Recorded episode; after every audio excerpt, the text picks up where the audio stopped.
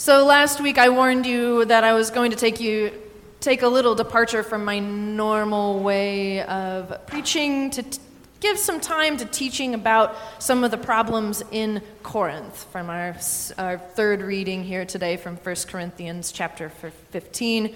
Um, welcome to part two of this, uh, this discussion of what's going on in Corinth for the story so far, for those of you um, who maybe weren't here last week uh, or who have slept uh, since then, we will uh, refresh just for a second. Um, one of the things that sometimes I hear out in the world is that some, is when someone tells me that when they have a problem, um, they, they do this thing, and they, they pick up a Bible and they let it fall open where it will, and they do a little like zoop and then and, and touch it and want to, and it's the thing that they need to hear uh, at that moment. Have you heard of this happening? Maybe you do this. Maybe you've done it. I don't know. I'm afraid that if it fell open to 1 Corinthians for you, you might find the words less than applicable at first glance. In Corinth, there were disagreements about whether Christians could eat meat sacrificed to idols, for instance. Not exactly a hotly debated issue on the news these days. Paul spends a lot of time discussing a certain marital problem that I have honestly never encountered professionally or otherwise.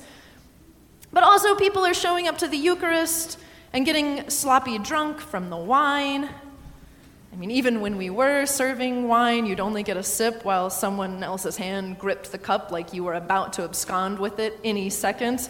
I mean, maybe it's a reaction to the Corinthians that that is the way that we give you the wine, but I don't know. Maybe this advice isn't so applicable anymore. But as we talked about last week, for every unrelatable problem that we come across with the Corinthians, we do see something universal in them as well the problems of how human beings relate to each other. We do know about power struggles and greed and abuse of substances, problems in relationships, the way that our hearts are swayed and controlled by someone's charisma. It was all there 2,000 years ago in Corinth, and it remains here now. And some people say that we study history in order that we might not repeat the mistakes that we read of there? I don't know. The repetition of similar mistakes seems pretty self evident in my study of history. This pattern of abuse and neglect writ large over time. This is why I like what Paul has to say and how he answers these questions from the Corinthians. He doesn't claim to have some advice that, inst- that is instantly going to make you a good or worthy person, no protocol to make you a better neighbor or spouse. He's not going to give you the list of the seven habits of highly effective people or, you know, that one weird trick to melt stubborn belly fat. Like, he just doesn't have this for you. He brings us back to the gospel time and again and says, something happened here with Christ that broke that pattern of abuse and neglect writ large over human history. We built a world on rivalry and competition, a machine that cranks out violence and scapegoating, and it runs on it. But instead of fighting back with its own weapons, repeating that pattern, God entered into time and submitted God's self to this machine we built. Paul's claim, Christianity's claim, is that something fundamental shifted in the universe because of that submission. So, the final problem in Corinth that Paul wants to discuss is the most important of any, he says, because it underlies all of what he has said so far.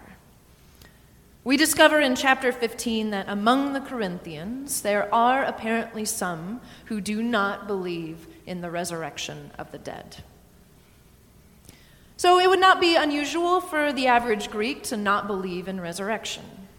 Uh, at the time, the dualist thought of Plato and Aristotle dominated the known world, right? In Platonism, there, there's a physical world, the earthy things that you could touch and taste, full of bodies that stank and sweat and aged and died.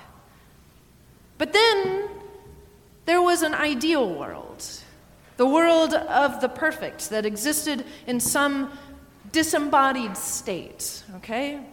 Think of a chair, Plato says. The perfect chair. Seriously, think of it. The perfect chair. You've got it, right? It has legs, it is made of a certain type of wood, it has this pleasing shape to it. But the perfect chair can only exist in your head. Anytime that that chair becomes manifested physically, there is error involved. It begins to age immediately. It doesn't support the right spot on your back. It scuffs the floors when it's moved. The grain splits in one spot. All actual physical chairs, in this idea of, of, of how the world works, all the physical chairs you see are just imperfect versions of that perfect chair that can only exist in your mind. Okay? So too with the soul for Plato. There is a perfect, ideal soul within you. But right now, it exists within a body that gets hurt, gets hungry, gets acne, gets diseases, gets old. At death, the soul would be freed from this fleshy, imperfect tent. So that's the idea. And most of the Corinthians quite naturally agreed with this Platonic thought. But Paul had come to them with a different message.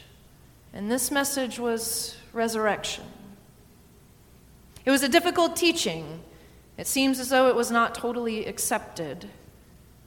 Maybe some of us have that in common with the Corinthians.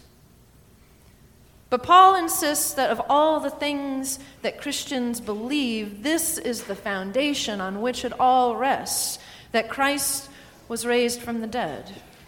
Not as an unearthly spirit or some kind of ghost, but as a body that you could feel and embrace, as a man who could eat food and bore the scars of his life. And this was the fulfillment of all the promises made across the millennia to God's people that the greatest enemy of creation, death, had been defeated. The promise of God was never to throw away the world in order to live eternally in a better one somewhere else in some disembodied state. That was always Plato speaking, not the God found in the Hebrew scriptures, a different Plato. The promise was that we were not made for death and that all things would be remade. The perishable shall put on the imperishable, as Paul writes in our little bit of the letter that we have today. The metaphors we heard read about wheat and dust are Paul's attempt to put images around the hope that he's proclaiming. That maybe you've seen this happen somewhere in the world, that something miraculous grows from the very dead places of our lives. You'll notice that I still have not reached the point of explaining why this is my favorite chapter in the Bible. Unfortunately, I have only 100 words remaining in this week's allotment, um, so next week it is for the uh, maybe not so thrilling conclusion of how a teenager came to love the Apostle Paul. But suffice to say that this week there is an, a universal problem that Paul is driving at, one that was deeper than we imagined, one that no amount of effort or ingenuity could get us out of. Corinthians want Paul to give them the right answers, to order their lives correctly. So maybe history won't repeat itself again. But the Christian story has been decidedly pessimistic on that front. Our story has never been about us improving our way to God, finding God through our own will or study or action. It has always been about God intervening on our behalf. It's why we cry Hosanna every week at the Eucharist. It's an old word. It means something like save, a petition. Save us. Blessed is he who comes in the name of the Lord. Hosanna.